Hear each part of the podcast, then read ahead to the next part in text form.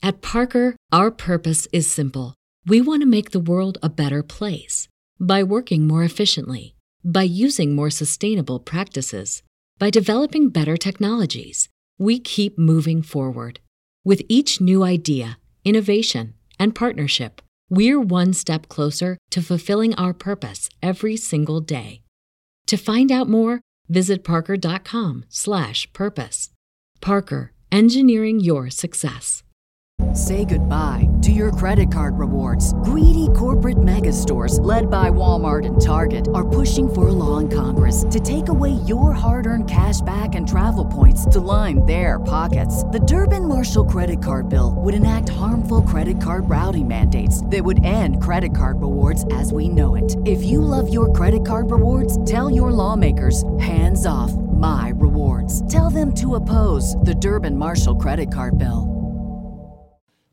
Coming up on episode two thirty-four of Wheel Bearings, we've got Ford Broncos, Land Rover Defenders, Hyundai Tucsons, Nissan Sentras, the new Alfa Romeo Tonale and an N F T, a bigger mountain, and uh, round up the Chicago Auto Show. All that and more coming up next. Did you know you can support Wheel Bearings directly? Head to patreon dot com slash wheel bearings media and you can become a patron today. Your contributions will help fund the platforms and tools we use to bring the podcast to you. And exclusives and improvements are already on the way thanks to your generosity. So if you want to be part of an automotive podcast like no other, head to patreon dot com slash wheel bearings media.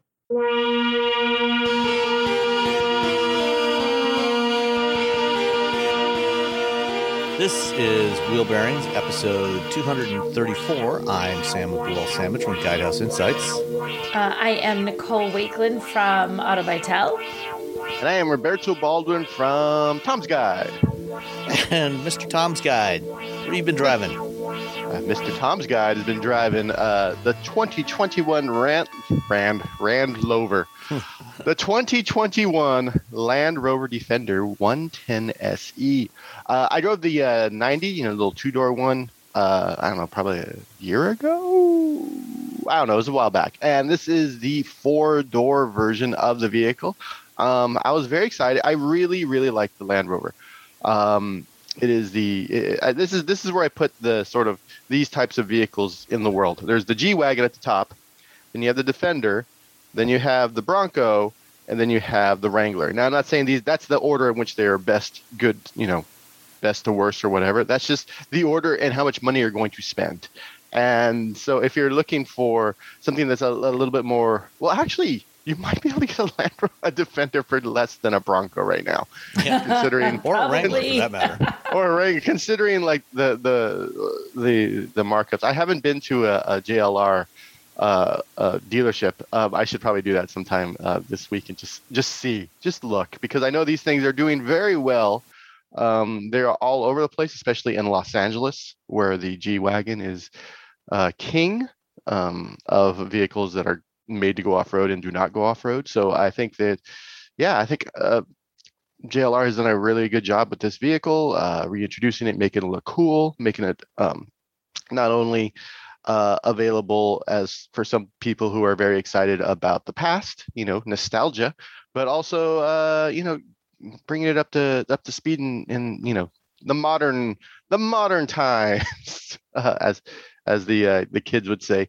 Um, I drove it up to Tahoe. I went snowboarding with it, and I specifically requested this vehicle for that trip because I knew it had off-road tires. I knew that it was, I thought it was, I'm like, oh, it's going to be awesome. We're going to go up there. It's going to be snowing. I'm going to be able to drive it on the snow. I'm going to, but then global warming kind of, kind of poo-pooed all that. It was very nice and warm. It was like fifty, it was like forty-five, fifty degrees on the slope. The snowboarding was great though. Uh, you can't, it's, it's tough to beat uh, Lake Tahoe for snowboarding. Any, literally any mountain is uh, pretty great. Uh, but we did, uh, me, two of my friends, uh, three snowboard, well, two snowboards, a set of skis. I did not know a skier would be going with us. So um, we'll figure that out later. Um, we'll have a discussion with that friend. Uh, but you know, it was it's it, it was comfortable the entire way. It was uh, surprisingly quiet considering it had off-road tires. Uh, it's it's really nice to drive. It's very high off the ground. At the same time, if I needed, if there had been snow, I would have felt completely comfortable just driving over things, driving over snow. If we had had to drive up some sort of weird dirt road in order to get to the mountain, I would have been fine. Um, I, I, I really like uh, this vehicle because the interior is all the rubbery mats and everything. So when you know when you're going snowboarding or surfing, or you have dogs or children or anything that makes a mess, other humans, um, then it's nice to have uh, something you could just like, you know, hose off, because it has these uh, these uh, rubber uh, something you don't feel bad about using, you know, based on its name, you know, Rover, Land Rover. Yeah, able to rove in the land and and wear some of the land inside and still be okay. Exactly. I uh, the, the that's the, this is kind of one of my issues with some of the very uh, fancy trucks, um, the luxury vehicles, you know, the F one fifties that have been luxed out, uh, like, and you, you get in and you're like, you don't want to get anything dirty. And in my brain still, and this is just me, if you want to buy a big truck and just uh, that's your luxury vehicle, you know, fine. Um, but for me, like, I should be out in a field, getting dirty, getting gross, going to Home Depot, picking up stuff, picking up rocks, picking up, I don't know, seventy, eighty tons of mulch, and then be able to get into the vehicle and not really worry that my my shoes are are a mess. Um, and that's what you can do with the Defender. Um Yeah, I, I really liked it. Uh, it supports Android Auto and CarPlay, so there's that. If you're not too keen on their infotainment system, which I believe that it's gotten better over the years. I think before the the I I I was fine with the interface. I was I, but it was always like this this this infotainment system that had this weird like sort of fade in and a fade out like feature, and you never knew if it was a feature or a bug. You're like, is this really slow, or is this just like it's supposed to be like that? So they, you know, I think they've, I think they got some people to to sort of fix that after everyone was like, well, what is this? Um, I got nineteen point eight miles per gallon, uh, which is pretty good. Um, I just, you know, it's a lot of highway driving, but it was also highway driving up a mountain. Uh, their E P A is nineteen combined, so that's, you know, pretty much on par. Uh, it's still, I mean, that's still. It's a big car with three people, nineteen, you know, that's pretty good. It's, but it's still, you know, pretty low for when you think about the, the rest of the world outside of large S U Vs and trucks. Uh, the ver- version I got, um, M S R P was sixty-two thousand seven hundred dollars. So yeah, a lot. And then they threw some other stuff. It had the panoramic sunroof, which was really pretty, um, you know, three zone uh, climate control, Uh, fourteen-way heated and cooled front memory front seats, and you know all the other plus. Well, here's and, and I think this is the the deal of the century from a luxury uh, automaker: off-road tires, three hundred and fifty dollars. Wow. I don't know, it just this seemed wow. like cheap. Yeah, but like it, sh- yeah, it does seem cheap for that car. Not for, for this car, car. yeah, for, for the car, car but for that, for, yeah. So yeah. anyway, so what, I was driving uh, essentially a seventy thousand dollars, sixty-nine thousand one hundred ninety-five dollars.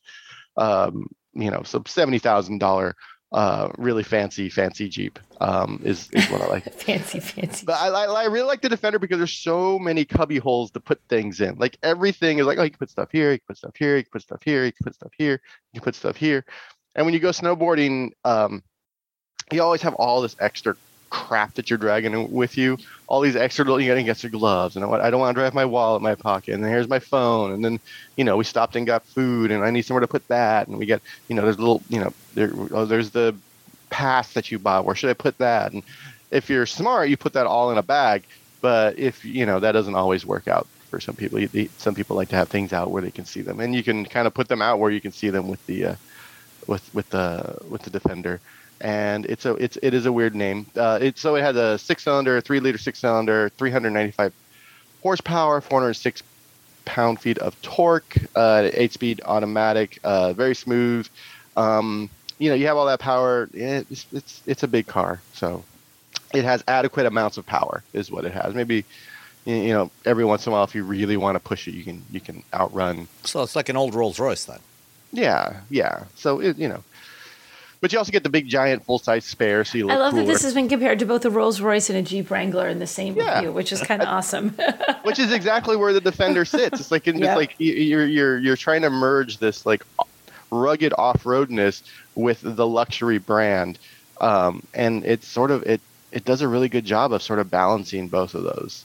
Um, uh, yeah, Land Rover Defender. one ten. I still like the the, the, the two door, but that's because I don't have children.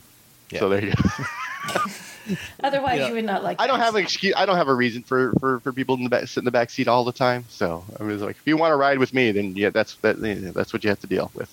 And you know, with with respect to the pricing, you know, Jeeps have gotten very expensive as well. Uh, the uh, Rubicon three ninety-two, the V eight powered Wrangler, that thing starts at seventy-five thousand dollars. Yeah, they're not cheap. So you know, uh, in, in terms of price that you were talking about earlier. Um, you know, I think the those those last few entries on that list that you had there, you know, the Defender, the uh, Bronco, and the Wrangler, I think are actually a lot closer than most people think would would expect. Yeah, yeah, yeah. I mean, the Bronco starts at thirty, but as as as I've mentioned before, I'm pretty sure. Um, I I went to a dealership and they're like, yeah, the markup's twenty thousand dollars on this car. Yeah. So well, thirty for like the like the the. Meh.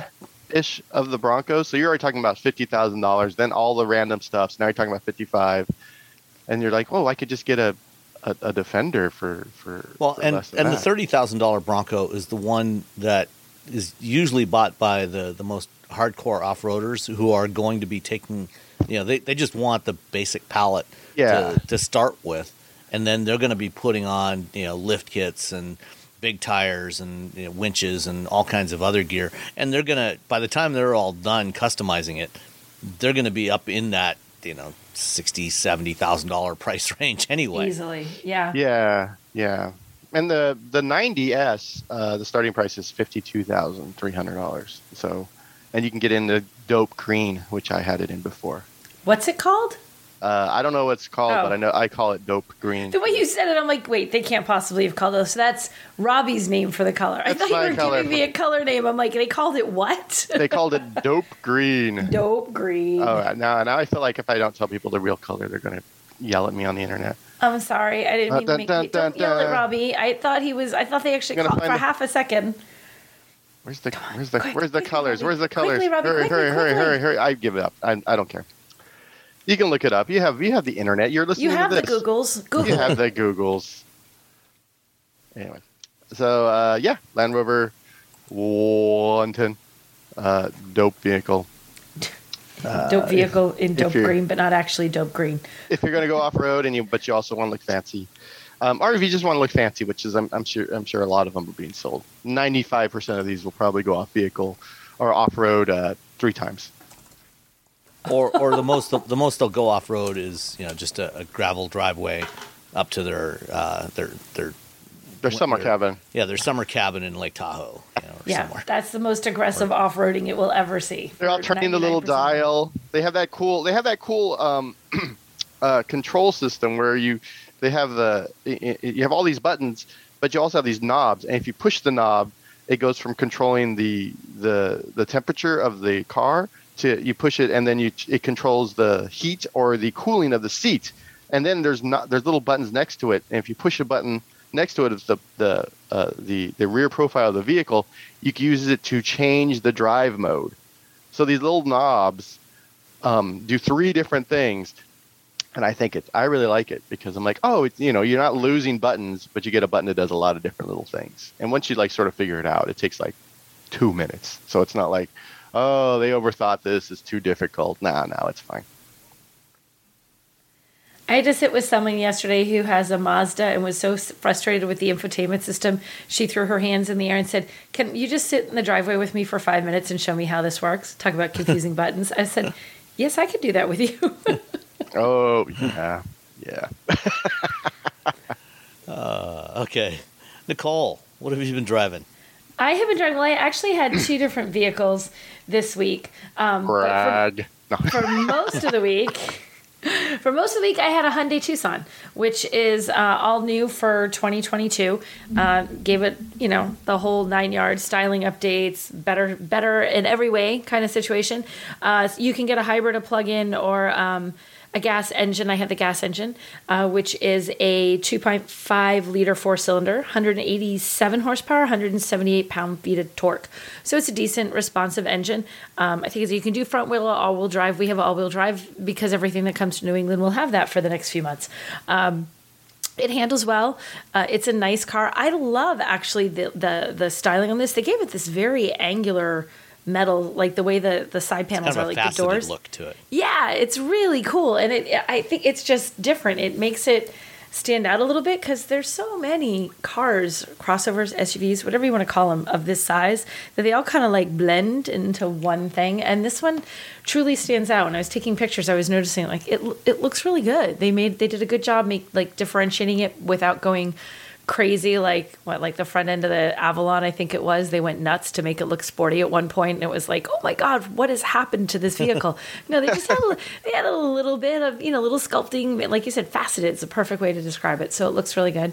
Uh, great to drive. It's a nice, smooth vehicle. We had some snow. It had no problem dealing with the snow and the ice and the muck that was on the road, and still leaving you fairly confident and in control, even when it was that.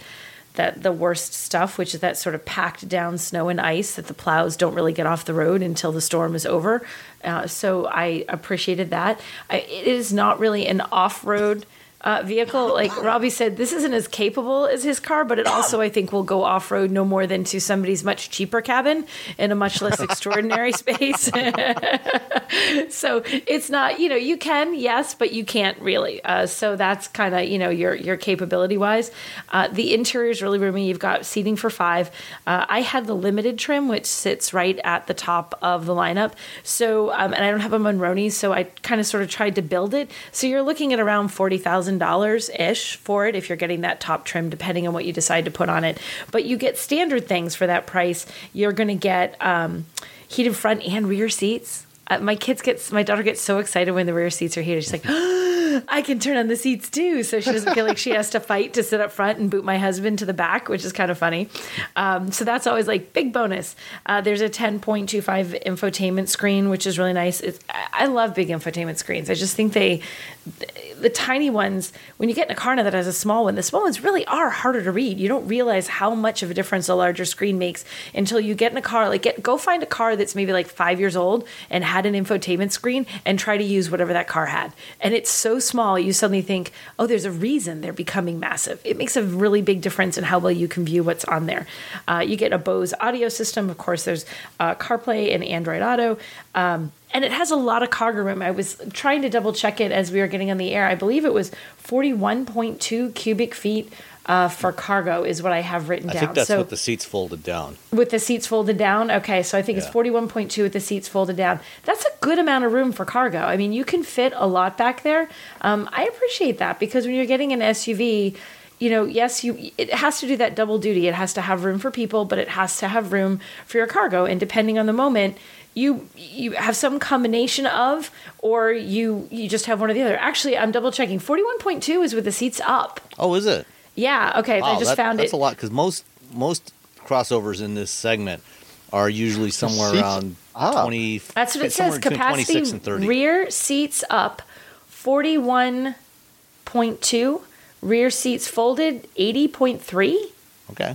Well, they, so, they did they did make this new Tucson quite a bit bigger than the last generation. Yeah. So and it feels that way. Like when you look in the back, it is surprisingly cavernous. So the numbers don't surprise me. So that's a lot of stuff. Even forty-one, when you have a full load of like five people, that's easily the family's luggage, whatever you're putting in there to go away for the weekend, or if you're camping, it's all of your stuff and luggage. And if you need to really haul stuff around for a project, eighty point three cubic feet. That's pretty that's good. A, that's a lot of room. That's a lot of room. And it goes down a little. If you're looking at the hybrid and you're like in the plug-in, the numbers drop a little bit when you go to the hybrid. Like the max is eighty. They drop a bit more when you go to the plug-in. It's seventy-one point eight. So, you know, batteries, whatever. So um, you lose a little bit of cargo room once you go with those, but you gain the efficiency. Shaw. I know, whatever. Come with a better design. Um, so you lose that, but that's, you know, typical of any vehicle that has both a gas engine and a hybrid and a plug-in. You're going to get different cargo capacity. So overall, I, I really, I like this, but I'm a fan of Hyundai because I feel like I've, they pack so much in. Like this, like I said, this came in just under forty.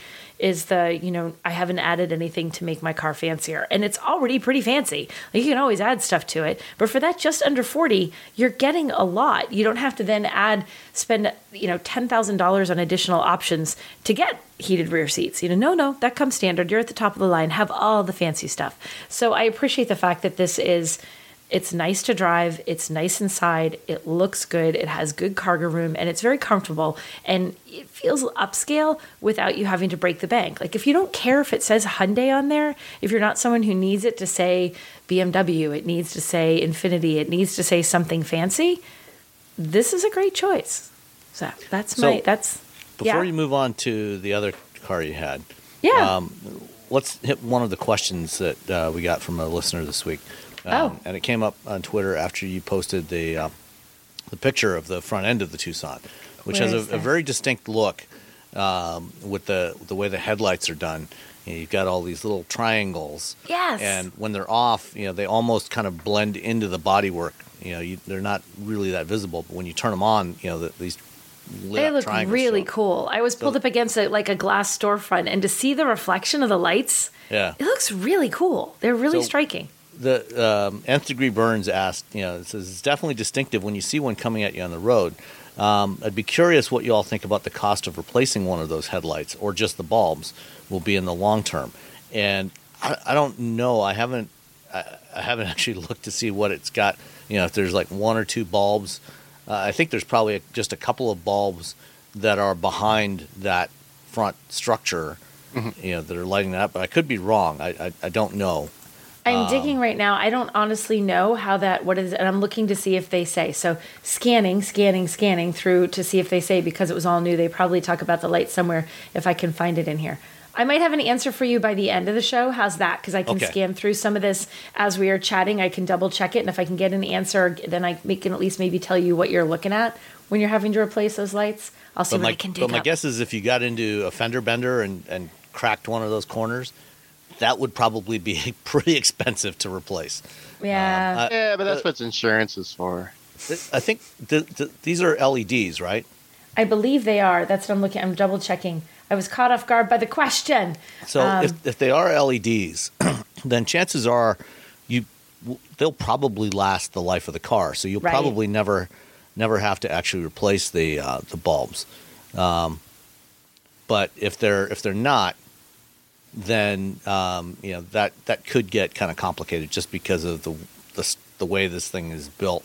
There might be multiple bulbs, but the, definitely if you were if you were to crack that front fascia uh, in some kind of little accident, that could probably get very pricey. It's going to be pricey, yeah, but I'm betting they're L E Ds, and I can't find it, of course, because somebody asked me. But yeah, and those will last probably longer than you will want to have your Hyundai Tucson. So yeah. The twenty twenty-one Tucson L E Ds um, are one hundred dollars a lamp. one hundred dollars a lamp? Yeah. Oh. Well, I think it's for the pair, actually. Wait. I just find it on Head, Head, Headlight Expert. Oh, okay. Oh, this is the L E D conversion kit. Oh, because this oh. is the twenty twenty-one version. All right, I don't see this funny. I feel like we're just going to be sitting here on... on yeah, so they, yeah, the, the L E D headlamps are standard on the, the twenty-two Tucson.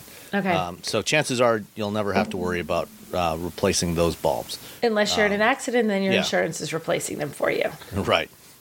So yeah. that's the good side.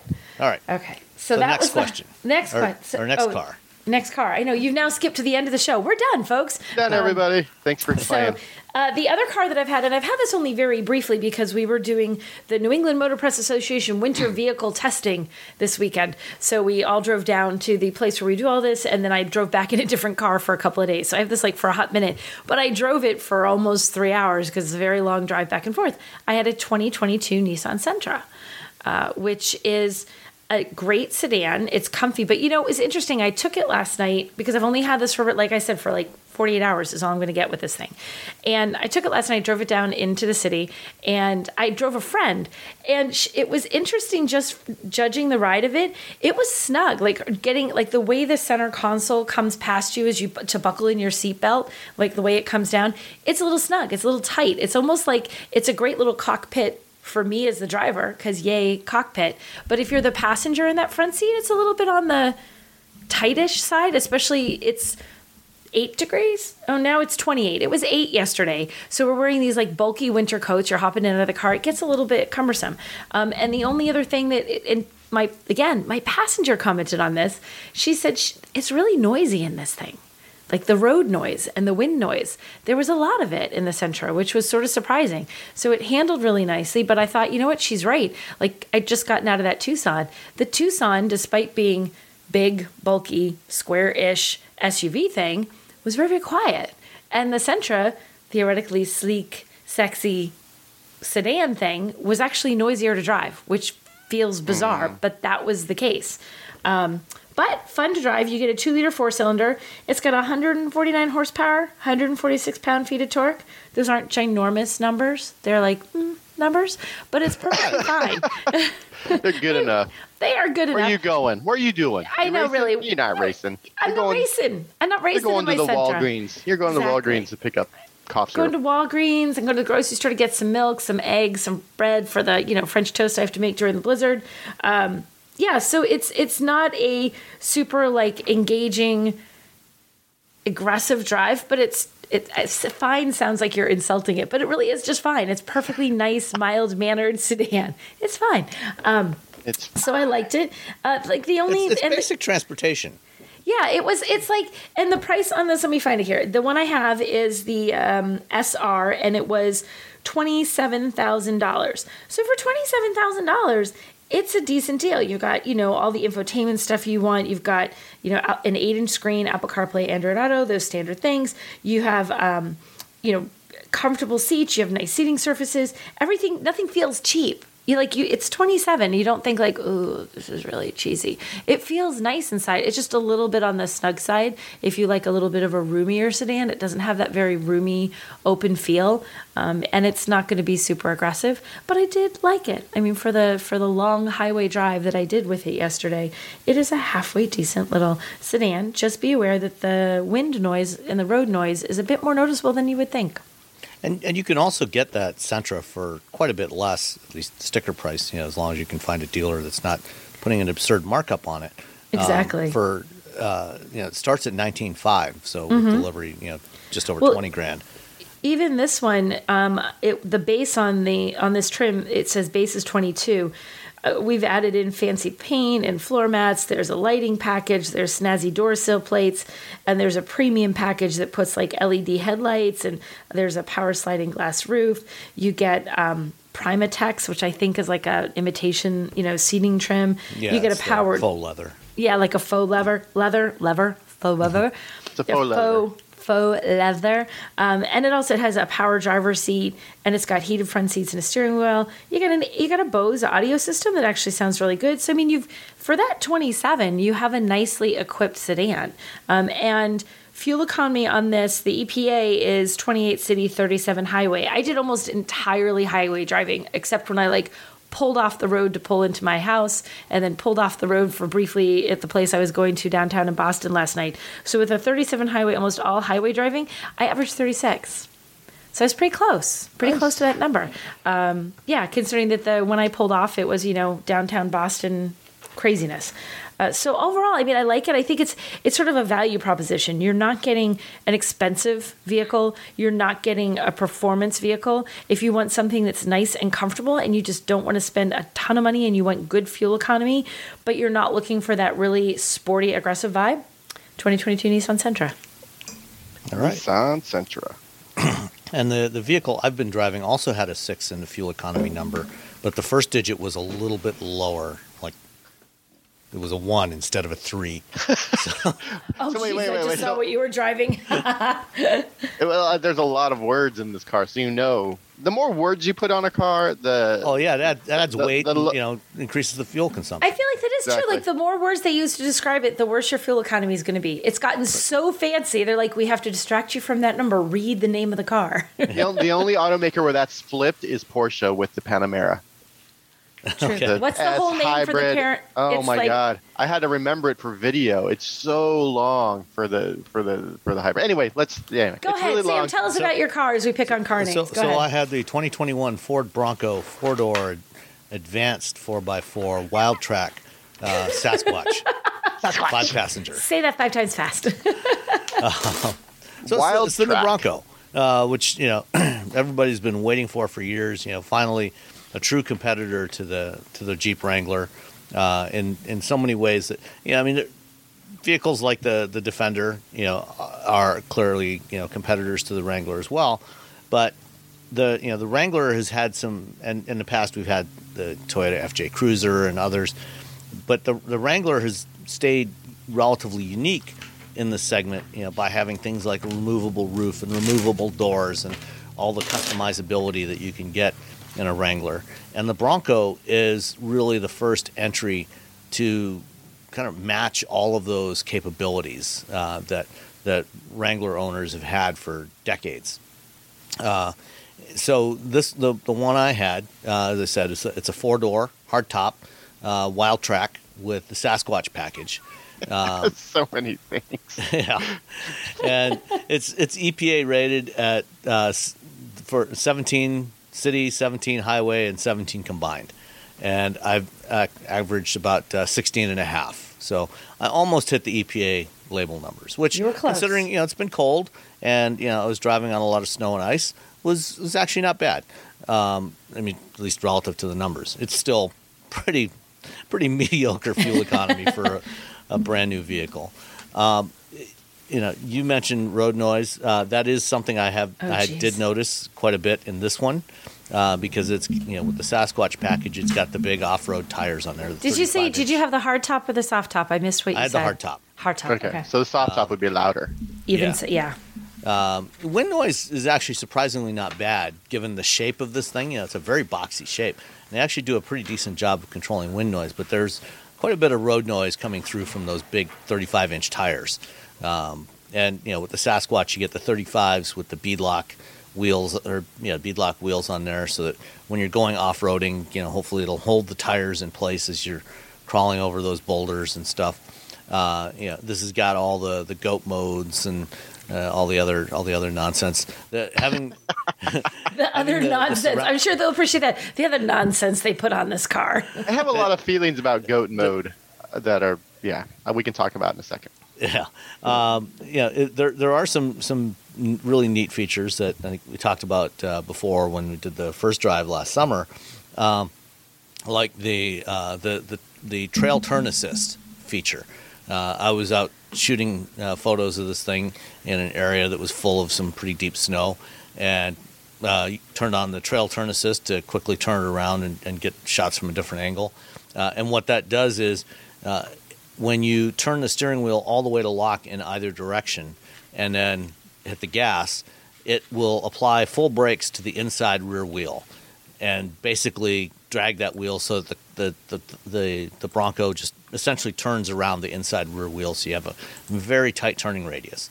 Um, could have used that last week when I had the F one fifty uh, with its extremely long wheelbase. It could use a tighter turning radius. They should do that on big pickup trucks. Or, that or would be just amazing. All-wheel turning. All-wheel turning is the greatest thing. After after that, after cruising around that E Q S for a week with the ten degrees of rear, t- oh man! I was well, like, that, every that is big one car. advantage that the, the Chevy Silverado E V will have over the uh, the F one fifty Lightning, because uh, they will have four-wheel steering on that, whereas the Lightning will not have that, at least not in this generation. Uh, but anyway, back to back to the Bronco. Uh, you know, this thing's pretty tall. You know, it's quite a step up into it. Um, One one thing I noticed that I, I hadn't noticed when we did the drive last summer uh, was when you're opening the tailgate, when you have the the Sasquatch, you know, the, the Bronco has the spare tire mounted on the tailgate, which is a side swing tailgate. And it has a full-size spare, which means you have a thirty-five inch spare tire on there, which is, those things are very heavy. And if you get a Bronco with the Sasquatch package, or even one without the Sasquatch package, if you ever park on a road that has a, you know, on a surface that's not quite level uh, and it's tilted a little bit towards the driver's side, be very oh. careful with that tailgate, because it the hinge is oh. on the, the right hand side. Did it want to squish you? And and yeah, it will, you know, unless you push it all the if you push it all the way open, then it will it'll latch there, you know, and then you can pull it back, so it'll stay there. But if you open it part way just to throw a bag in the back, it will want to swing back down on you. Oh, Jesus. And it's very heavy. Did I mention Kablam. That it's heavy? With a big L. So, do you have the bruises to prove it, Sam? I guess it, Sam? That's why everyone went with the uh, hatches that, that pop up. I'm sure enough people were, like, eaten by their car. Yeah. yeah. Stuck in the – yeah. I'm trapped in my tailgate. um, But, you know, seriously, if, if you want to go off-roading, you know, this, the Wrangler, the Defender are probably, you know, the the best vehicles, and oh, probably the G-Wagon, if you can afford one of those, are like among the top of what, you know, they'll go pretty much anywhere you could conceivably go.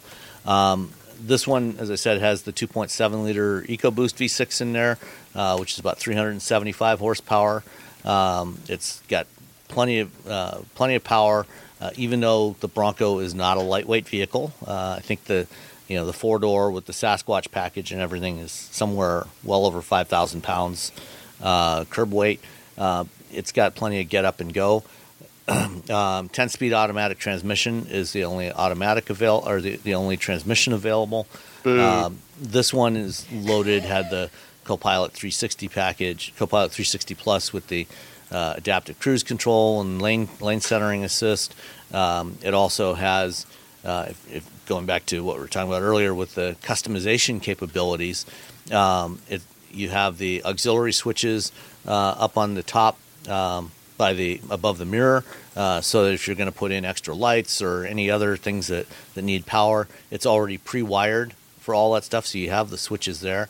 Um, like the the Defender, you know, there's a lot of plastic and rubber inside, and in fact, um, Ford has actually built in um, one-way drainage plugs into the floor of this thing. So when you, if you hose it out or you, you get water in there when you're, if you're going through a trail or uh, through a, uh, a, a stream or something like that, um, as soon as you get out of the water, it'll it'll just drain right out through the floor, uh, which is very handy for, for a vehicle like this. I mean, you can tell it's it's really designed to be used. Like most Wranglers, most Defenders, it will probably, most of them will probably never be used as they're intended, but, you know, eh, it has that capability. uh, what are you going to do? Yeah. Um, list the uh, price on this one. Um, sticker or uh, base M S R P for the uh, the four-door advanced four by four uh, is forty-nine thousand four hundred seventy-five dollars with the Wildtrak package and uh, Uh, the key, the keyless entry keypad, uh, which would be very handy on a vehicle like this. Um, the hardtop.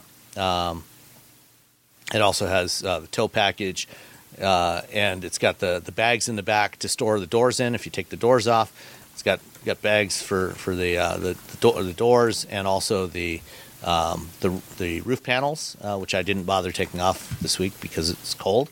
Um, came to fifty-eight thousand four hundred twenty dollars. And the destination charge was, by today's standards, a fairly modest one thousand four hundred ninety-five dollars. Oof, oof. Isn't it horrible that that actually is a modest number? compared compared it to really uh, the is. Wagoneer, which was two thousand dollars, yeah. Exactly. Like it's, uh, and it's not even, like, compared to most, it's a modest number. That's insanity. The Land yeah. Rover is thirteen fifty. And it's got to come all the way from England. It's got to come all the way from another country, yes, from across over, the sea. Over the this water, thing is, This thing is woods. built in a plant twenty miles away from me. Yep. Is it's, it built in this country? Because if it's not built, yeah. is it, or is it built over there and you have to fight across the border today? uh, no, it's, it's it's built in Wayne, which is like okay. literally twenty miles east of me here. Wow. So that's the uh, twenty twenty-one Ford Bronco Wildtrak Sasquatch. Oh, so about the goat mode. Um, yeah.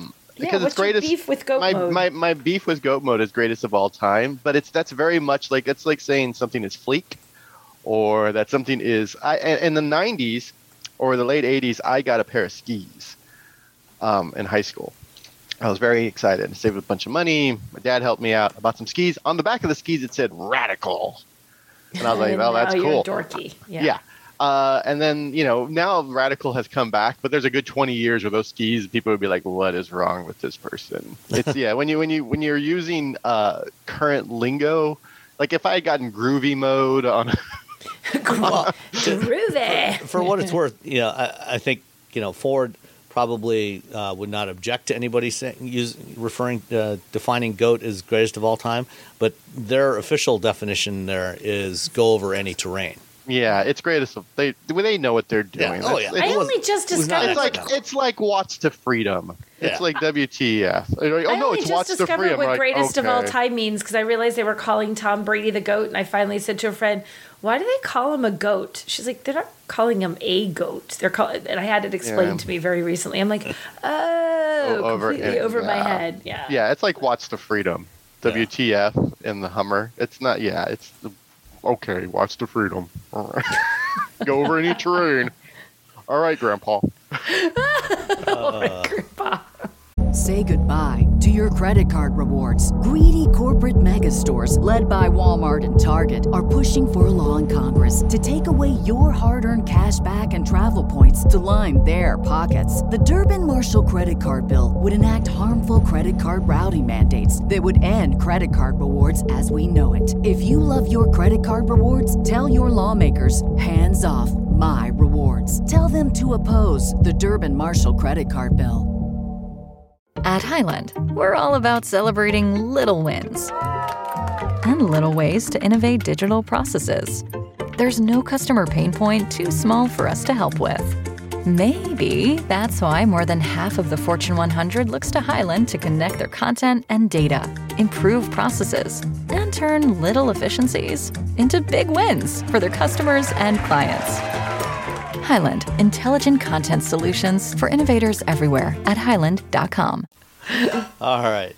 Um, let's start off with um, the, I think the only new vehicle that was actually announced this week, uh, the week of the Chicago Auto Show, uh, and was not announced at the Chicago Auto Show or even shown at the Chicago Auto Show.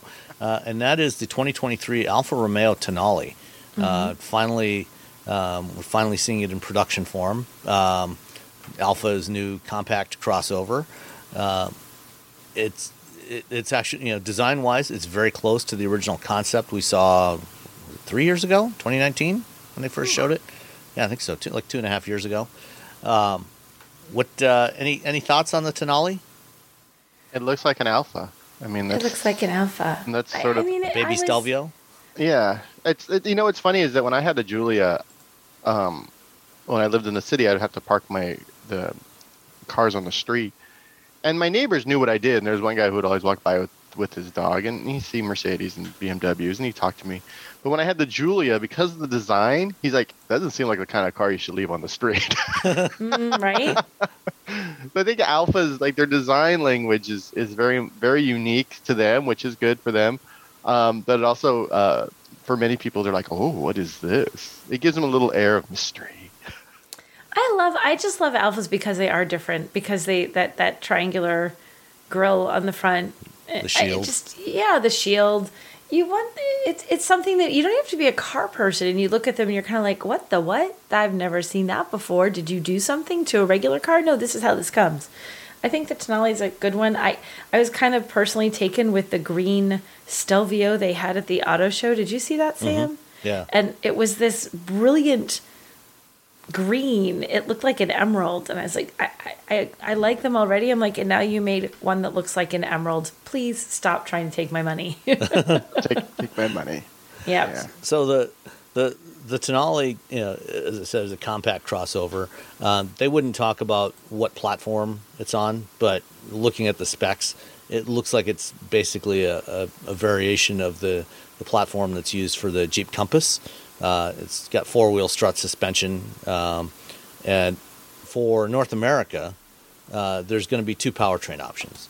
Uh, the two-liter, the same two-liter turbo that you can find in the base Giulia and Stelvio, and as well as assorted Jeep vehicles and, and other vehicles from across the Stellantis lineup, and that's about two hundred fifty-two horsepower. Or uh, the the other powertrain option is a plug-in hybrid. It's fir- it's Alfa Romeo's first electrified powertrain. Um, it's a one point three liter turbo four-cylinder um, up, up front with a ninety kilowatt um, electric motor at the rear axle that altogether gives you about two hundred seventy-two horsepower. So it's more powerful than the than the the four cylinder, the two-liter four-cylinder, uh, and uh, it has it'll it's supposed to give about thirty miles of electric driving range. Um, so. This will be the, the first Alfa with a plug. Going forward, all new Alphas are going to have plug-in options. Some are going to be plug-in hybrids. Some are going to be battery electric. Um, and then uh, the, it's also got uh, um, the uh, Uconnect five infotainment system. And it also comes with an N F T. Because everything's an N F T now. My dog's because an N F T. N F Ts are cool. Yeah. Well, it's right? the goat of, uh, of of the digital world. It's the goat. the um, you know I I, was, I I spoke with Larry Dominique, who's the head of Alfa Romeo North America, um, earlier this week, and uh, we'll after this segment um, I'll drop in that interview there. But uh, uh, we talked about the, the N F T and what they're doing, and, th- and this actually seems like the first one of the first. actually useful applications of N F T technology. You know, not it's not about buying some silly illustration of an ape um, for come on, you're not going to buy silly illustration of an ape. Dang it's it. a bored it's ape. Cool. It's not just well, an ape. It's, it's got like it's got a lot of time on its hands. Yeah, well, it, it, it's not so much the, the illustration, but the amount of money that people are spending on these illustrations on the illustration that is, okay. that is ridiculous. Um, so. This won't actually cost you anything extra for the N F T. And what they're doing is they're using it as a way to record the service history of uh, the Tonale. And they'll be applying this to um, other future vehicles as well. So when you take your car in for, for service, um, everything that's done to it will be recorded in the blockchain. Uh, so the idea is you have a, an unchangeable service record that is accessible to anyone. Uh, and the hope The, the the rationale that Alpha is giving for this is that um, they're hoping that this will help improve the resale value of Alfa Romeo vehicles, because you know as, as we've talked about before, Alphas don't have the greatest reputation for reliability. No, you're making that up. I mean, Sam. I've I've never had trouble with one when I, when I've had one here as a loaner, but you know that's only for a week at a time. Yeah. Yeah. I've never had one as a loaner. I've driven them at launches, but I've never had one for a week because I would steal it. I love them. now they but, ne- they're definitely never going to give you one now. Now they're like, take Nicole off the list quickly, quickly. But uh, I mean, would would you pay extra for a used car? Any I mean, any used car if you had you know uh, an N F T service history of the thing? It doesn't. I mean, you can just have a database. It doesn't need to be an N F T. You're, you're, right. You're I don't. Creating... I, but when I pay extra, yeah, but regardless, a database I... can be modified. Is, yeah, is the theory. But I mean, I, I guess I, I if mean, it's if it's held in if it's if you have to have it done at Alpha, and Alpha's holding the database, the only people who can change the database are people at Alpha. And if you could just have like every time someone accesses the database, it's the same thing. I mean. Even if it's an N F T, if you take your car in, they're like, oh, we fixed something. And then as you drive away, they still have the unique, you know, whatever login. They're like, hey, let's say we put three tires on it this week. I mean, the same thing could happen with the database. Yeah. I mean, it's not, yeah. I don't know. I think it's. I don't, I mean, I think it's a neat idea to make it something that everybody can access very easily online and that anybody could get to it um, I, I, that needs to get to it, you know, but I, I don't, I don't know that it would make me pay more for a used one. I would still just want to be. Having a mechanic check the car, make sure it was the car I wanted, that it didn't seem like it had been thrashed, had the number of miles, had a good price.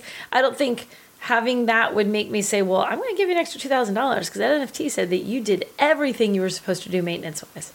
I don't think and that would do it. And it, you can also just get a Carfax, well, yeah, which has a little that. fox. So if the N F T had like a little cute animal. Do you know that it doesn't, Roberto? I, I don't mean, know that it doesn't. So if it has a cute, like a fox, but wears a shirt that says N F T, Uh, but I guess it wouldn't be the fox, because then they'd be getting in trouble with the car. What would it be people. for an Italian car? Or maybe just a picture of a, like a little cup of a, like espresso steaming or cappuccino espresso with like a with a little shield logo on the top, a little steam uh, rising up from it. Little Italian guy drinking it. No, okay. It has to be like a little animal. I think I feel like it has to be some sort of animal. What's uh, that's adding challenges now. I'm sorry. A penguin, maybe? Penguin would work. Penguins are cute. Yeah, something cute. A raccoon. And right now, Alpha's like, "Are you saucy. kidding me? We do this technology, and all you want is a cute animal." Yeah, a saucy, a saucy badger. A saucy badger. Well, there's the title of the episode: a saucy badger. Saucy badger. Blockchain. Yeah, he's right. Saucy badger. Got it. Saucy badger. I don't, I'm sure there's, there's I'm sure there are other things that are that, that the N F T will, will keep will make it better than just the regular old database. But at the same time, I'm just like, oh, okay, sure. You know, yeah. on the blockchain. I mean, everyone's been talking about putting things on the blockchain so you can keep track of it.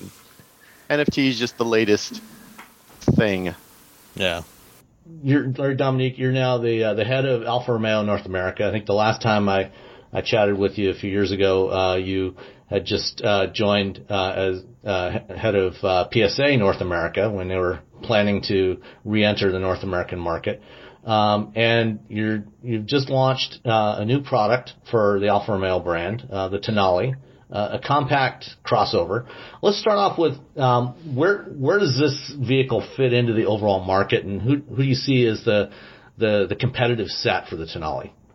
Yeah, the great, the great news, Sam, is the the compact premium S U V segment's one of the fastest growing premium segments, you know, in our market, which is which is great. Some of the key competitors that we, we see out there today are things like the B M W X one and the Mercedes G L A. I would say those are two of the highest volume competitors in that segment. And uh, you know, what what is it? You know, what what is what makes the Alfa special in in this segment? I think you know those of us that are familiar with the Giulia and the uh, the Stelvio, you know, have a I think have a pretty good idea of what Alfa wants to be. But what you know, how have you translated that into this smaller vehicle? Uh, first of all, we, we, we just believe by having the Alfa Romeo logo on the front is the starting point, right? So so Alfa Romeo as a brand with our one hundred eleven-year history, Sam, has been a very consistent brand. No matter what segment you compete in, no matter which products you bring out, we tend to deliver alphaness first, which means, first of all, very not like the Germans. It's a very different execution. For us, it's about performance and beauty, you know, in everything we do. So just taking a step back and looking at, you know, the twenty nineteen concept vehicle for Tonale and how we've translated that into the production version, I think you're going to see, unlike a lot of concept vehicles, we kept true to a lot of that design elements. Um, you know, as our design team likes to talk about the G T line from the front to the back of the vehicle. So first and foremost, it's a beautiful car, great dynamic lines, great proportions. So I think from an, a visual point of view, it delivers on being an Alfa and, and a perfect family uh, as that as that as well. And what you're also seeing in there is some of the future design direction. We talk about the Tributo in the front, the headlamp signature, the, the kind of three-element headlamp signature, the continuous sine wave rear light signature. Those are some of the new elements you're going to start seeing towards the future of, of future products coming. Now, from a performance point of view, you know, the base engine on this is going to be our two hundred fifty-six horsepower two liter turbo, uh, we refer to as our G M E engine. Um, that's going to deliver, you know, very high in-class horsepower and performance just in our base trim. But what we've done on top of that with our, our mid and upper level trims is we're going to be offering the plug-in hybrid electric vehicle. So we're not treating plug-in hybrid as just a, a powertrain alternative for fuel economy. This is about delivering the best Tonale performance, which just happens to be wrapped in a plug-in hybrid at the same time. So, yes, you can do thirty-plus miles in pure E V, but you can also deliver two hundred seventy-two horsepower, great fifty-two forty-eight weight balance, you know, uh, you know, our frequency selective dampening. So all the higher-performing technologies that we would normally have in our higher-level trim grade vehicles is in the plug-in hybrid. So we believe it's going to deliver in segment that same kind of Stelvio Giulia-ness, but in, under, in wrapped in Tonale in that segment. So, uh, you know, obviously the, the hybrid is going to be probably going to be a, a bit heavier than the two liter version. Um, where will the performance be relative to the, the gas engine vehicle? Will it be comparable, maybe a little better? We think it'll definitely be better because okay. When you think about the power and weight distribution, so the fifty-two forty-eight, but not just that, it's how we're driving the front wheels and how we're using the dedicated electric motor in the rear. So how we drive the vehicle, all of our vehicles. So in, in the material for Europe, we mentioned front wheel drive versions in Europe. We're not doing any front wheel drive versions. Everything coming to North America will be all wheel drive. So whether it's the gasoline or the plug-in hybrid. So our ability to deliver the power to the right wheels at the right time to deliver that great dynamic performance is going to be great on the G M E engine, but it's going to be, I think, even a step above that when we talk about the plug-in hybrid. Okay. Um, uh, watching the uh, the reveal, you know, some of the things that were talked about in there uh, were the technology that you're putting in this, uh, you know, and the, the Giulia and Stelvio had a fair bit of technology, but I think this one really seems to step that up. Uh, Uconnect five, some of the A D A S features. Can you talk about what um, you know, what the strategy is there? What uh, what are you trying to achieve uh, with with the te- on the technology side? Yeah, so a key for us on the technology side is, you know, we're going to be coming out at a time at the end of this year in the North American market, and the technology we've now embedded in this. Um, we like to think of our technology as not just technology for technology's sake, Sam. It's to make sure we're enabling and making the, the, the driver's life a little bit easier. So if you want to use the L two autonomy, you can. The A D A S features and the, the passive safety are there, you know, for you all the time, as long as you leave them on. Um, but even the way we're doing the, the screen technology. So we talked about the unique twelve point three inch T F T for the meter.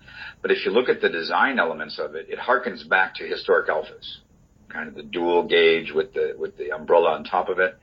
Um, and how we present present the information is very what I'll call high technology, configurable, but also very, very historic from the standpoint of harkening back to our D N A.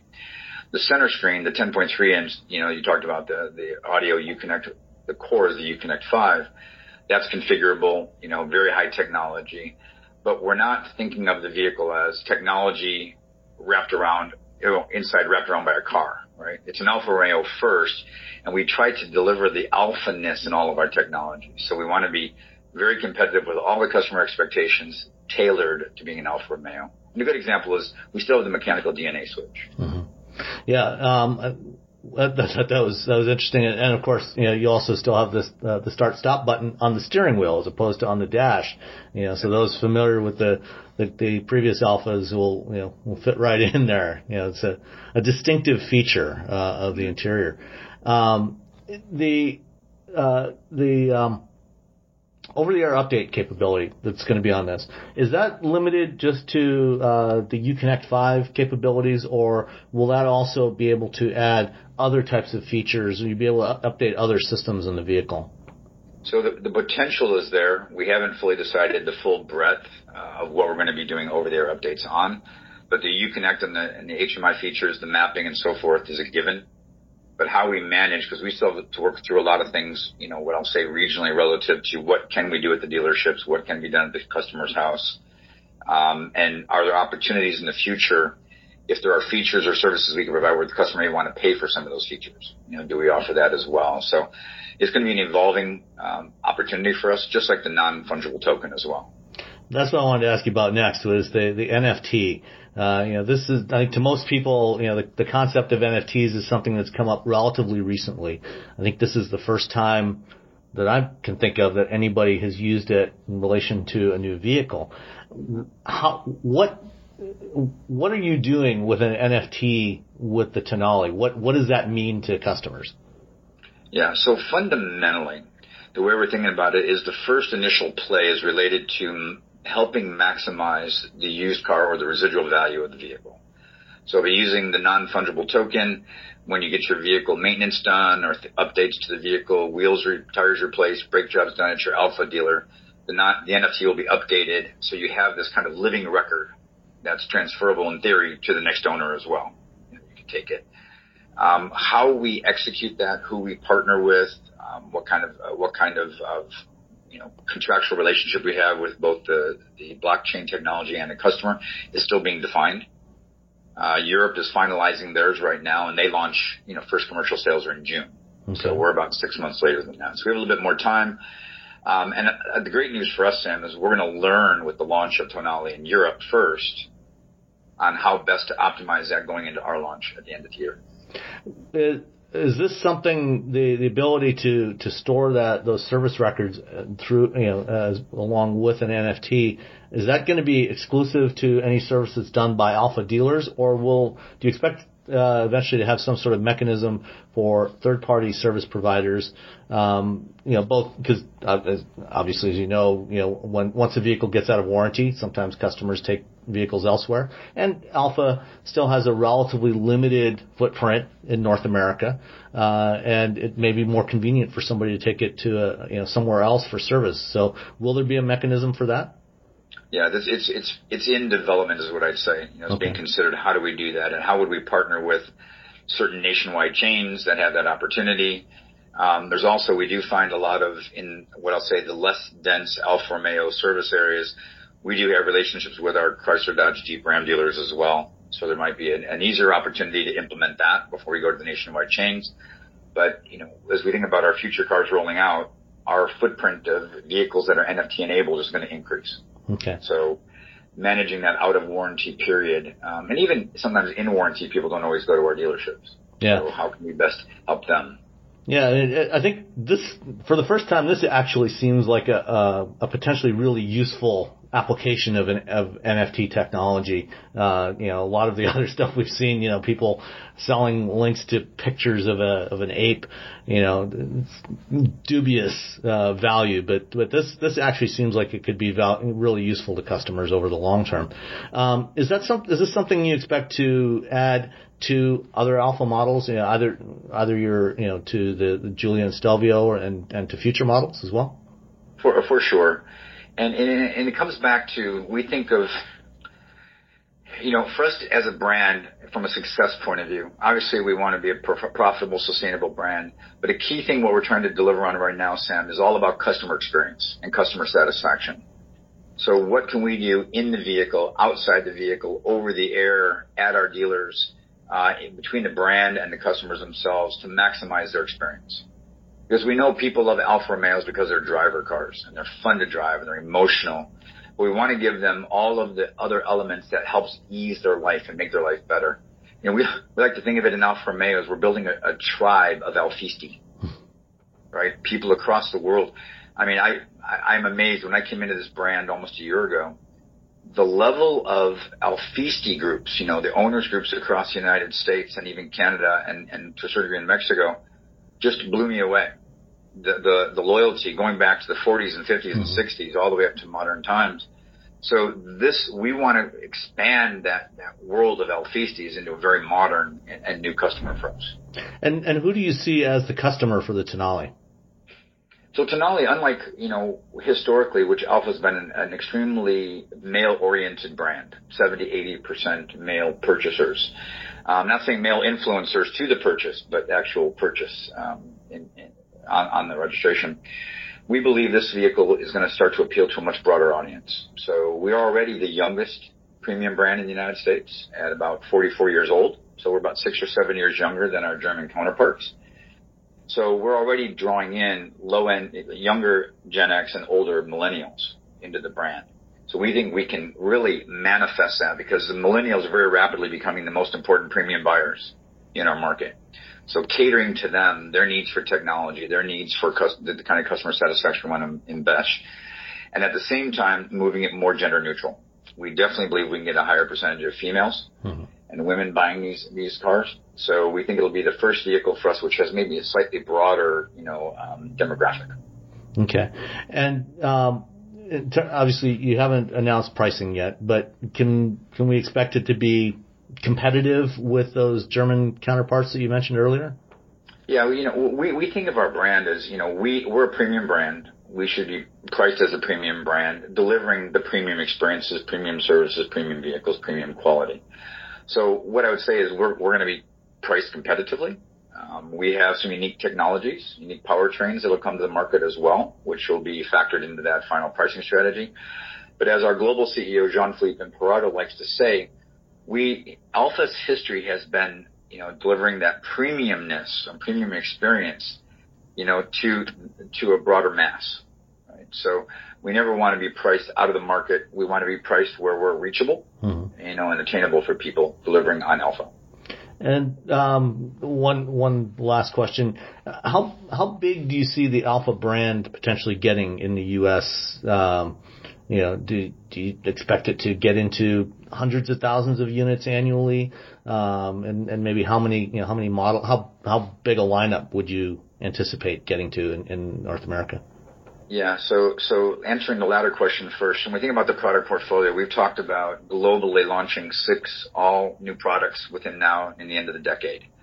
Um, a large portions of those will come to the North American market. There's one vehicle for Europe that's smaller than Tonale that we're not interested in bringing over. But we're going to focus on the high volume profit pool kind of, uh, of segments. So you're looking at C, D, E kind of segments in the North American markets. That's where we want to focus.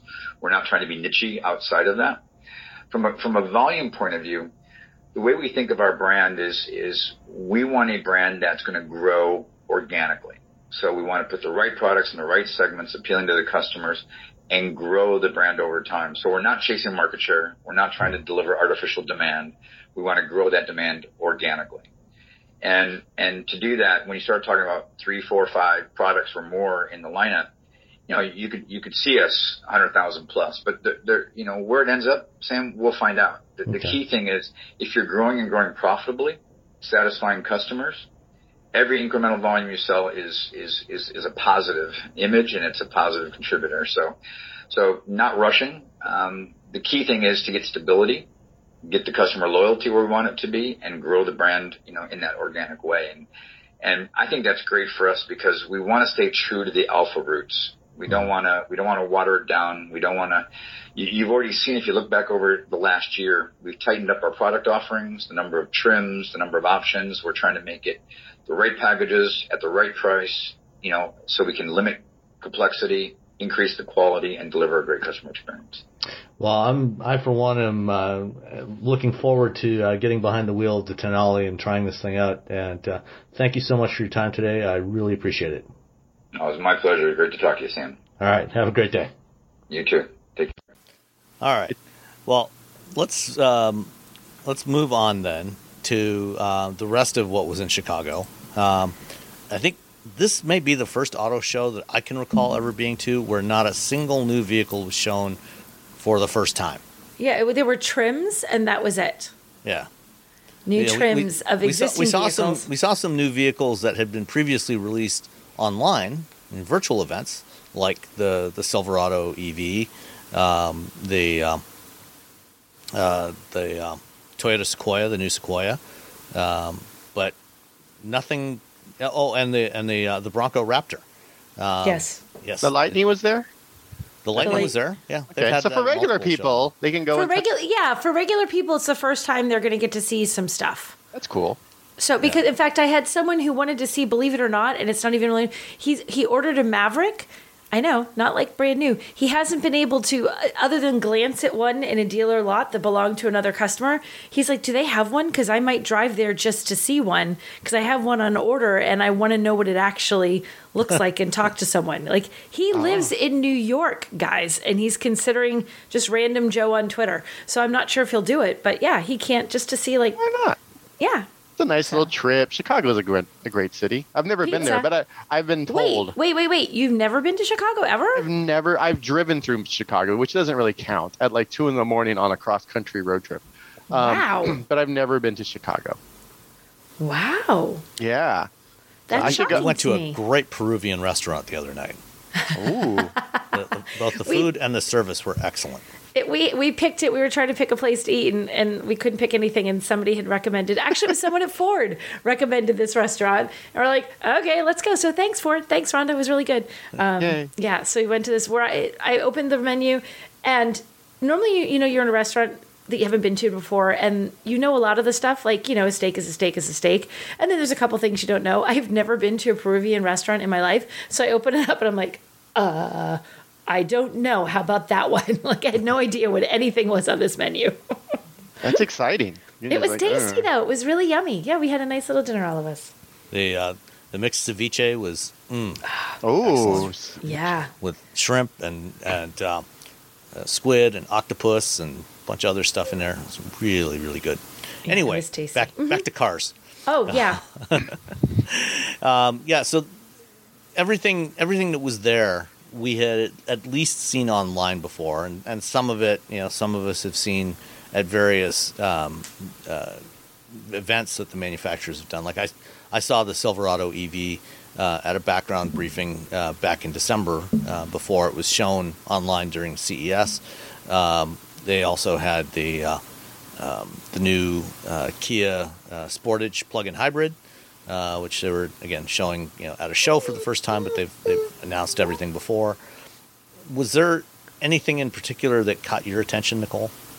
Um, It was hard because we had seen it a lot. What I actually, a couple, there were a couple things, and I'm going to forget the name of the what they called the Ram truck. They debuted debuted a Ram fifteen hundred oh, the, that was a fire, first responder a first responder edition. Um, that was this brilliant bright red, but it had neat little things inside. And one of the things that I thought was cool is on the backs, I'm gonna, I believe it was the front seats, they had like a little Velcro pad, like you know what you'd have embroidered with the logo of the vehicle on a higher trim. Instead of being embroidered with the logo, it had a little Velcro thing, so you could put a patch on it. Like, you know, if you wanted to put like the patch from your department or whatever departments you served with, you could actually patch stick that with Velcro to the car. I thought that was kind like of cool. You, like the top of your back, like your shoulder like, blades. Yeah, but it was uh, was it your shoulder blades? I'm trying to think where exactly it was. I well, for me, maybe, it'd be like the bottom of my back. Yeah, for you, it would be right above your butt, Robbie. Yeah. Um, no, but yeah, so, and it was like a, a largish sort of. I think it's uh, just below the headrest. Just below the headrest. Yeah. So it probably wouldn't be like against it. It's going to be a little below where, for the most part, your body's going to touch the seats. Um, so that was kind of neat. And it was this, you know, it was a neat tribute edition. I thought that was kind of a. Kind I, of a cool thing to do. I'm just thinking that one day I'm going to sit in it with this, with you. Someone's going to sit in it with their hoodie or their, their sweater. And they're going to forget to put the patch in, and they're going to be trying to get a... It must be the not sticky... Oh, I don't know. I guess I could have one. Well, now, if I see one of those, I'm going to have to put on my fuzziest, the, nasty, like, like the loop, sweater. The and see instead if it, of the hooks on there. You're going to, like, yeah, I'm going to be, like, stuck the to the car. The hooks are like, probably on the patch. Are okay. Probably on the patch. And the other thing that I saw that um, I liked that was new, um, they did have a n- new trim of the... Grand Cherokee. I don't think it was the L. I think it was just the Grand Cherokee, but forgive me on that. They had a limited black edition that gets this like blacked out front grille and really snazzy blacked out wheels uh, that they debuted, like they announced it that morning, the first morning of the show, and they actually had one on the floor there that looked, I thought that looked pretty snazzy. So it was just like trim packages, but those were two cool ones that stood out to me. Yeah, the, the Ram the Ram is actually the uh, the built to serve firefighter edition. They had previously done some built-to-serve trucks uh, honoring um, members of the military. This is the firefighter edition in a bright red, um, which is a pretty cool color. Um, the the thing the thing that I think probably caught was one of the most interesting things for me was the uh, the Frontier, the three Nissan Frontier concepts oh, they showed, yeah. Sort of retro concepts. Um, they or well, two of them were retro. Uh, one was called the Project seventy-two X. Uh, named after the, the old Datsun seven twenty pickup of the late nineteen seventies. And so it had kind of a, a seventies, late seventies vibe to it with the, the stripe and graphics package on the side, and it had um, white steel wheels. The, the the the wheels are actually the standard uh, the, the standard spare tire, which mounts under the back of the bed, as with most pickup trucks, is a steel wheel. So they actually just took the regular spare tire, uh, Frontier spare tire that you, if you, any, you buy any Frontier, you'll get one of these. They took four of those and put, painted them white and put it on there. So they very, look very fantastic. The, yeah, with with the white cool paint looking on them and just being, so I was like, oh, that those those wheels steelies. Are great. Oh, they were awesome. It looked really cool. And yeah, then there I, was there was also the uh, uh, the Hard Body edition, uh, which had uh, uh, they reproduced the wheels that were on the Uh, mid nineteen nineties Nissan hard body pickups. Mm-hmm. Um, it was it's a if you, if you've ever seen them, you, you'll recognize them. Uh, it's a pretty cool looking wheel, and, and of course, you know, it had uh, it was set up for off road. Had a lift kit on there and uh, fancy light bar fan, on the back, as I recall. Yeah, skid plates and all that stuff. And then there was also the uh, the Overland uh, edition. It actually, actually was the the official name is the uh, Project Adventure. Uh, but it's, you know, picking up on this this overlanding theme that uh, uh, that has caught on in recent years. Uh, so it's got all the, the gear racks in the in the bed and um, a pop up tent on the top and all, all this other good stuff as well. And has a cool like decal graphic thing that kind of looks like a topographic map almost on the side of the truck, and like Maxtrax or something of the equivalent strapped to the side, like any anything you could. This is the one that if you actually did just only take this, you know, off to your cabin, you would look like an idiot. Like, just if all you do is go to your cabin, Robbie. Like, if you're going to do this one, like, do not. No, you must go someplace where you need. You better have some mud on it at all times. Yes, even if and if you don't. Better be dirty. And if you don't actually go in the mud, go get like permanent mud. Like get some kind of like just spray cement on the side or something. Like make buying, it look muddy. You're buying dirt at the local yes. hardware store or, just, or nursery. You're mixing it with water and you're yes. splashing it on your truck so your neighbors don't. Throw it on don't. your truck because no one. If that truck is driving around clean, people are looking at you saying, "Oh, come oh, on. on, what a poser." Mm-hmm. Yeah, poser. what a poser. It's clean. No. You know, getting rocks and scratching up the skin. Right, just plate. Scratch up the bumper a little bit. Like take some like tree branches and just make your own desert pinstriping on the side. So, you know, I don't think Nissan actually has any plans to offer these as production options. But aside from the wheels on the, the hard body concept, all of the other stuff that's on here is stuff that you can go and buy and install right. on your on your Frontier yourself anyway. So you could you could easily recreate any of these, any of these three concepts, uh, including you know have, getting a set of steel wheels and having them painted and put them on your truck. There you go. So yeah, they were very cool. Steelies. Yeah, yeah, Steelies for the win. Yeah, they were cool.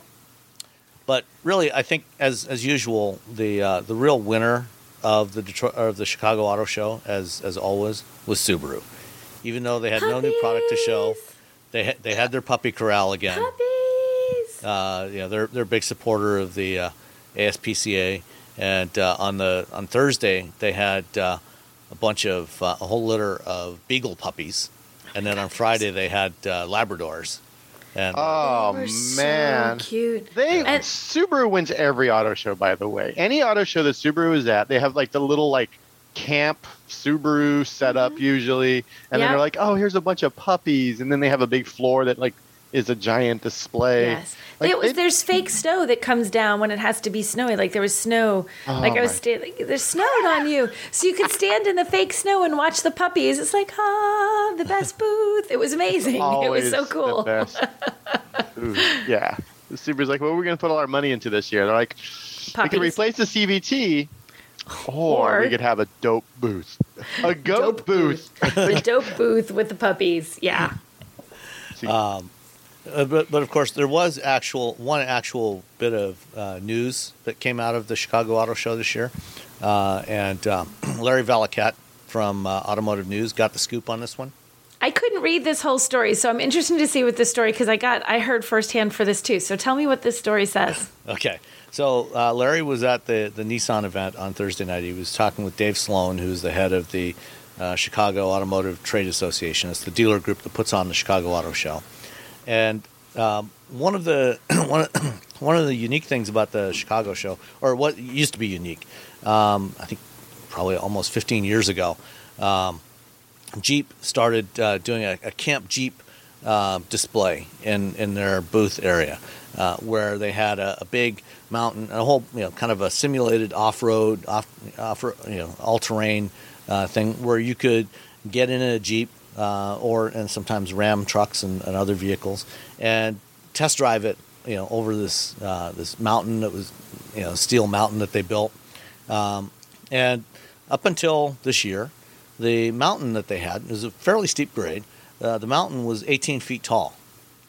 Well, last year for when they did the the compressed Chicago Auto Show during July, um, Ford, because they were launching the Bronco, created their own version of this, and they called it Bronco Mountain. Bronco Mountain, they built to be twenty-one feet high. And, of course, you know, this being the auto industry and a lot of people with a lot of egos, they're very competitive. You know, everybody always wants to one-up their, their, comp- their competition. So Jeep came back this year with a new version of Camp Jeep, which is now twenty-eight feet high.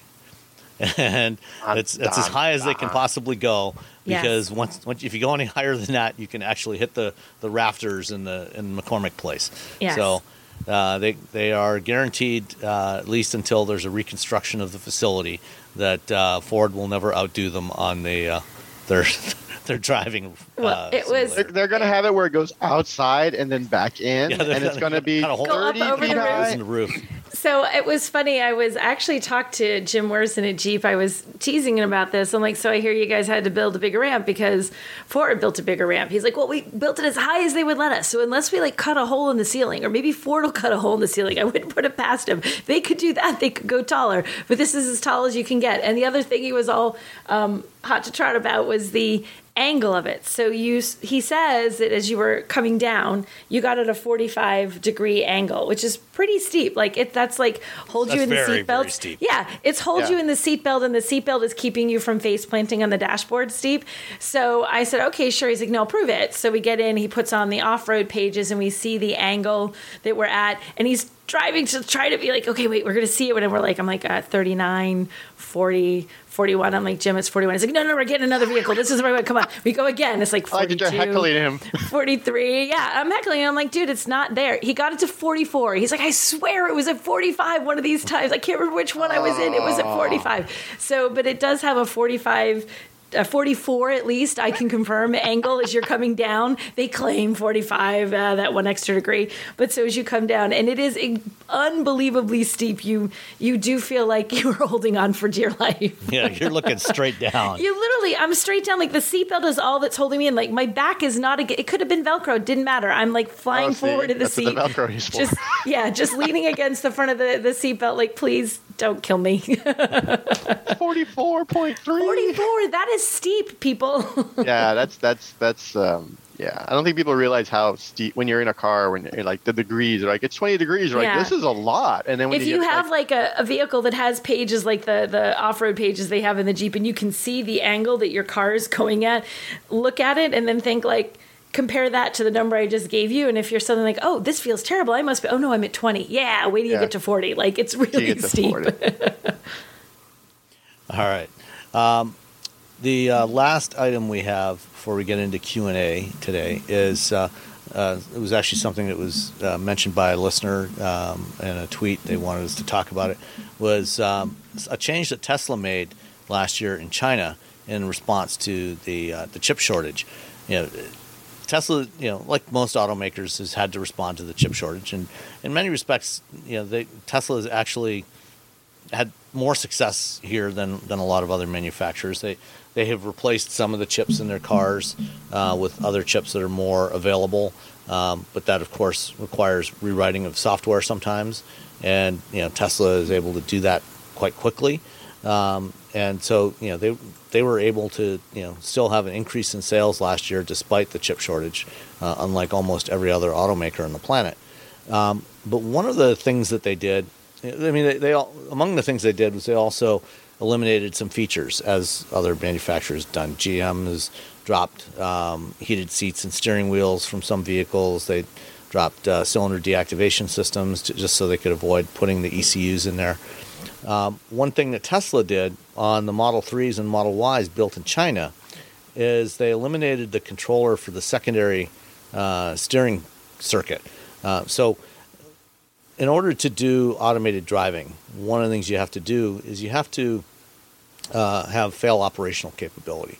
Uh, because if you're going to have a vehicle that can drive around without without a human behind the wheel, um, you've got to make sure it can do things like steer and stop, even if the you know some of that mechanism fails.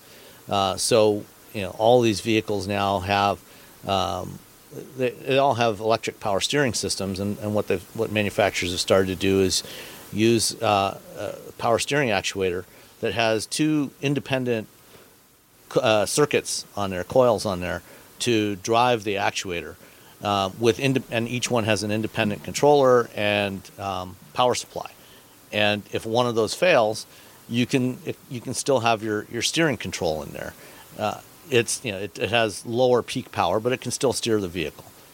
And um, what Tesla did was they removed the controller for the secondary steering system, and that means that if they were to ever try to deploy full self-driving on these vehicles, I know it's a joke, ever. Uh, but if they were if they were ever Eventually. to try and do if they were ever to try and do that, um, they would have no steering backup. So if the steering failed, they unless they went back and retrofit these vehicles with that steering controller, they wouldn't have that option on those vehicles. Um, any any thoughts on this?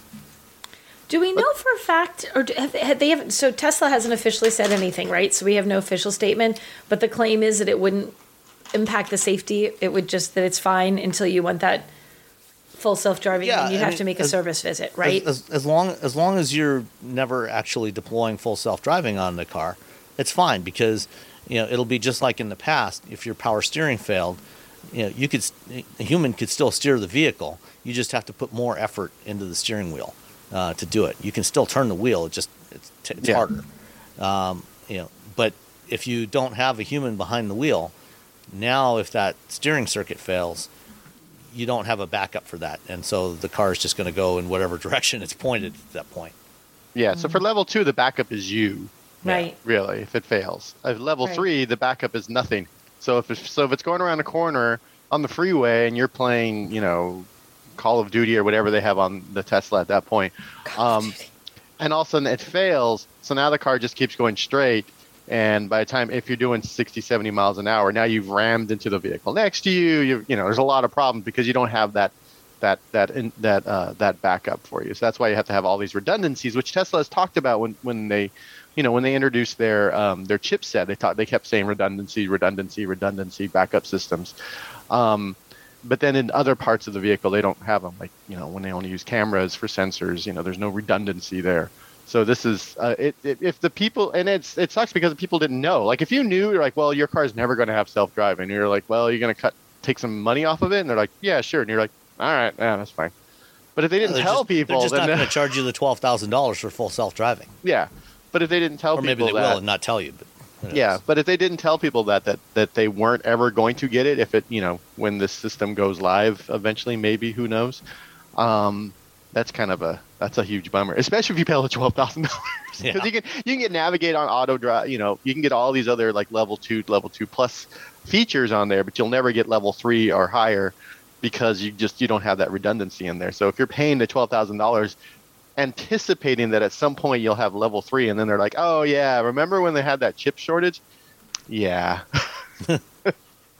That's going to cost you another thousand bucks because you have to bring it in, and we're going to have to put some stuff in there, and it's going to require your car be in the shop for a week and a half. Or, it should not yeah. be fun. Yeah, yeah. It's the, the the idea of not telling people is the huge is the, the big issue here, because if you tell somebody, you're like, hey, this doesn't have, it's not yeah. going to give, then you're like, okay, if you're really cool with that, then fine. But if, uh, yeah, yeah, it feels like something that they should have known ahead of time. Yeah.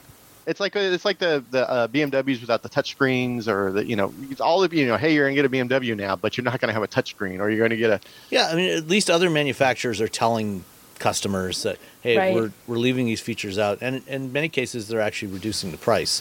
Uh, it was interesting when I was trying to build something for Audi for a story I was writing, and I don't know if it's still that way because this was maybe like a few weeks ago, but they were actually saying due to manufacturing blah blah blah.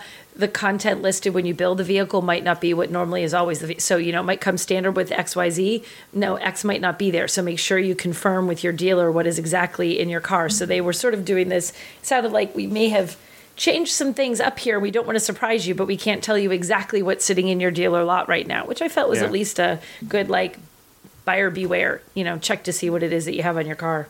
Yeah, yeah, yeah, because you wouldn't want to be disappointed. I mean, you you want to know before you drive off, before you sign and. and drive off with the car, you, you want to make sure it, it is actually what you want. Yeah, you know. All right, yeah. Let's answer a couple of listener questions. You got uh, your question. Magic Man twelve eighty-eight uh, asks, do you guys realize that most of the country does not have the infrastructure in place to charge E Vs you spend most of your show talking about? Um, we're years away from average Joe and flyover country to adopt one of those E Vs, especially in cold climate. Love the show.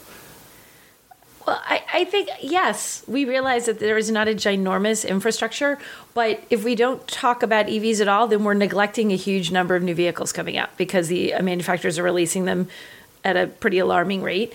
And I think as much as there's huge sections of the country where people are not really into the E V thing at all, there are huge sections where they are. So it's a little bit where you are, um, a little bit regional.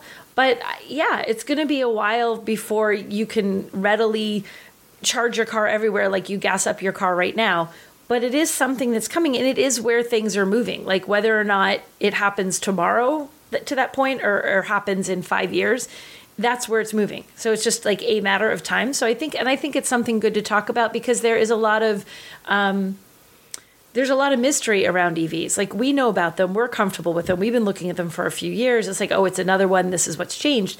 If you don't know about E Vs, if you're not someone who has one or has a buddy who has one, they're sort of like scary magic things. Like, people really don't know how they work. So to sort of demystify it a little bit and to, you know, show, yeah, there's pluses and minuses to getting one, I think is an important thing to do as the technology rolls out.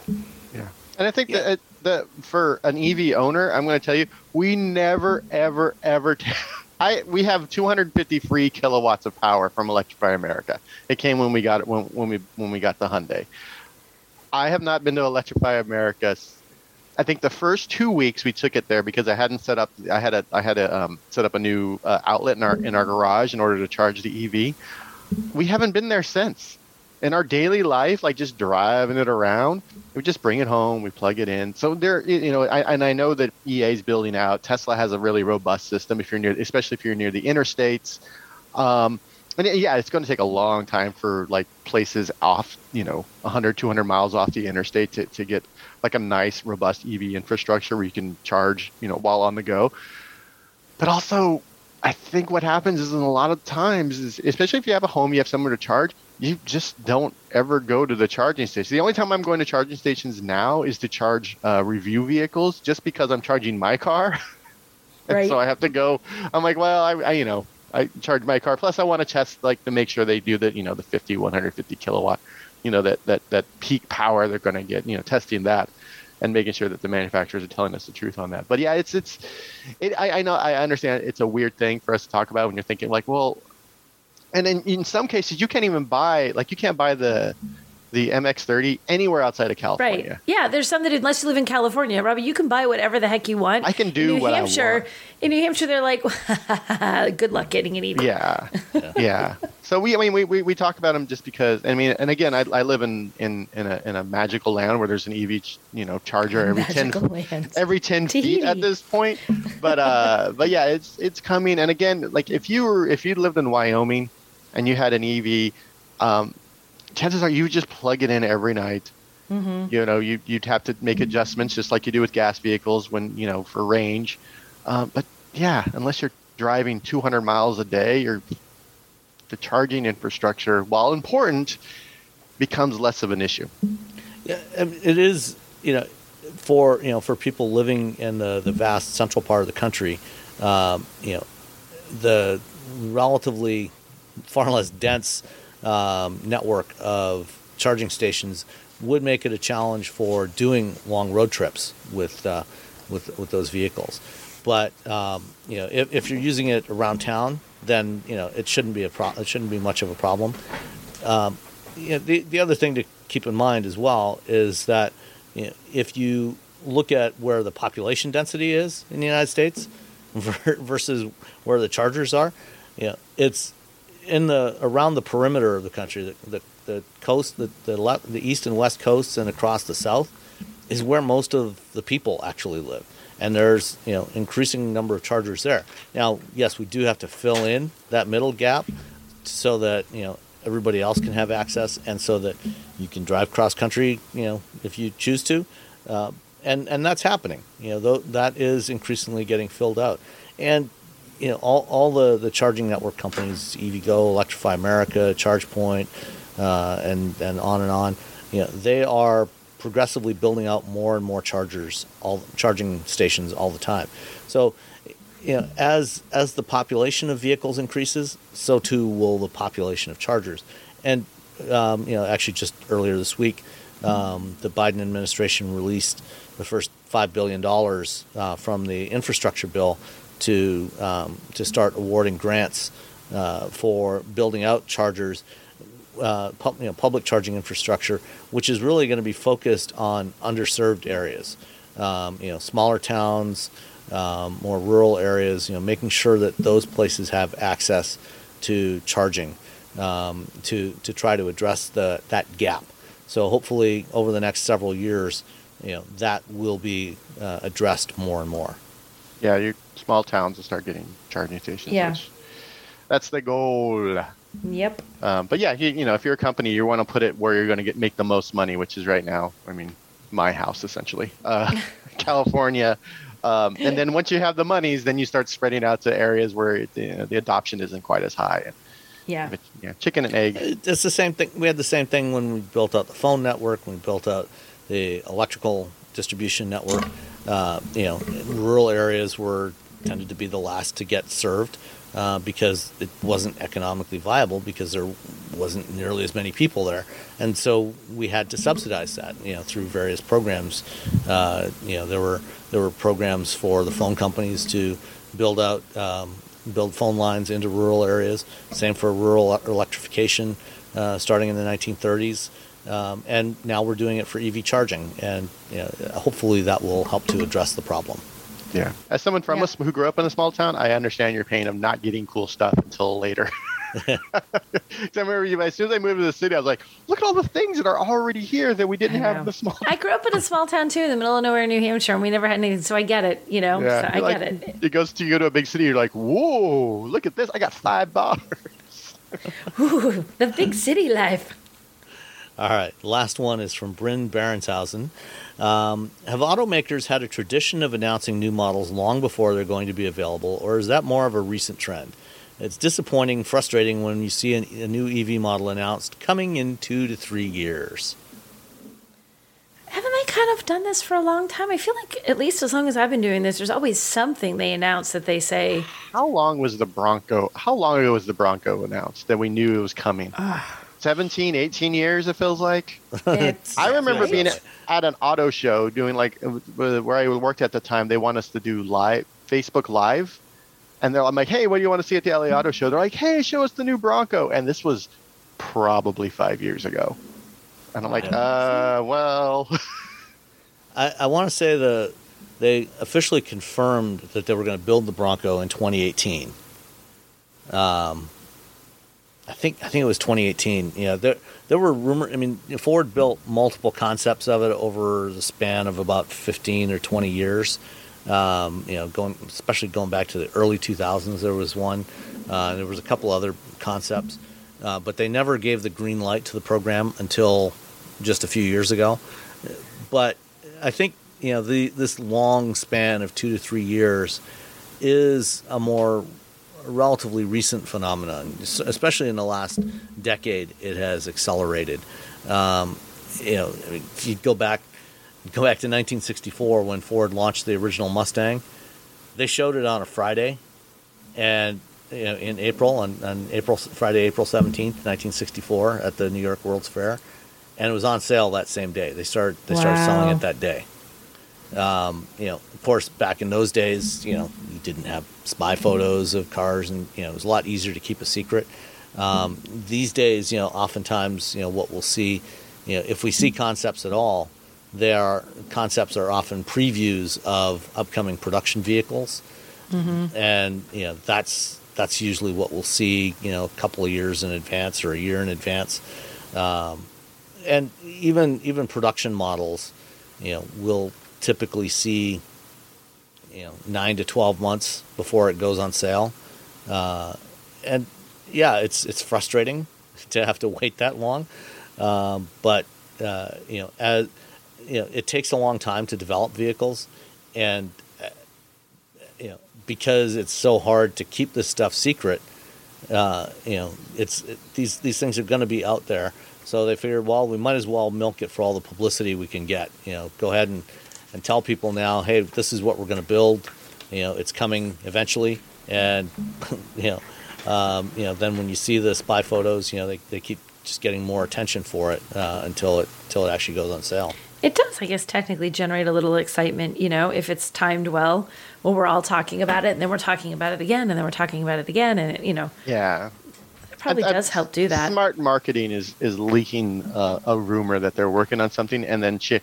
and seeing what the reaction is. They're like, right. Oh, are people excited? Are they all complaining about one thing? Are they all they're like, you know, oh yeah, let's like, we can adjust this. Right. I mean, I think the, the biggest E V model we're probably uh, talking is the I D Buzz. Was it twenty seventeen that was uh, shown mm. off? Yeah. seventeen or eighteen, I think. Yeah. Yeah. yeah. So then it's, it's, and now it'll be shown off now. So that's even four years, maybe five since, you know, it was like, hey, look at this. And you're like, oh, amazing. Yeah. Well, that, I mean, that, you know, that's another one where you know, V W's built multiple different concepts over the last twenty years of a new microbus, but none of them ever got approved for production until the I D Buzz. That was the first one that actually made it. Um, and you know, now you know they're going to show they're going to unveil the production version of that on March ninth, uh, which is what uh, less than four weeks away. Yeah.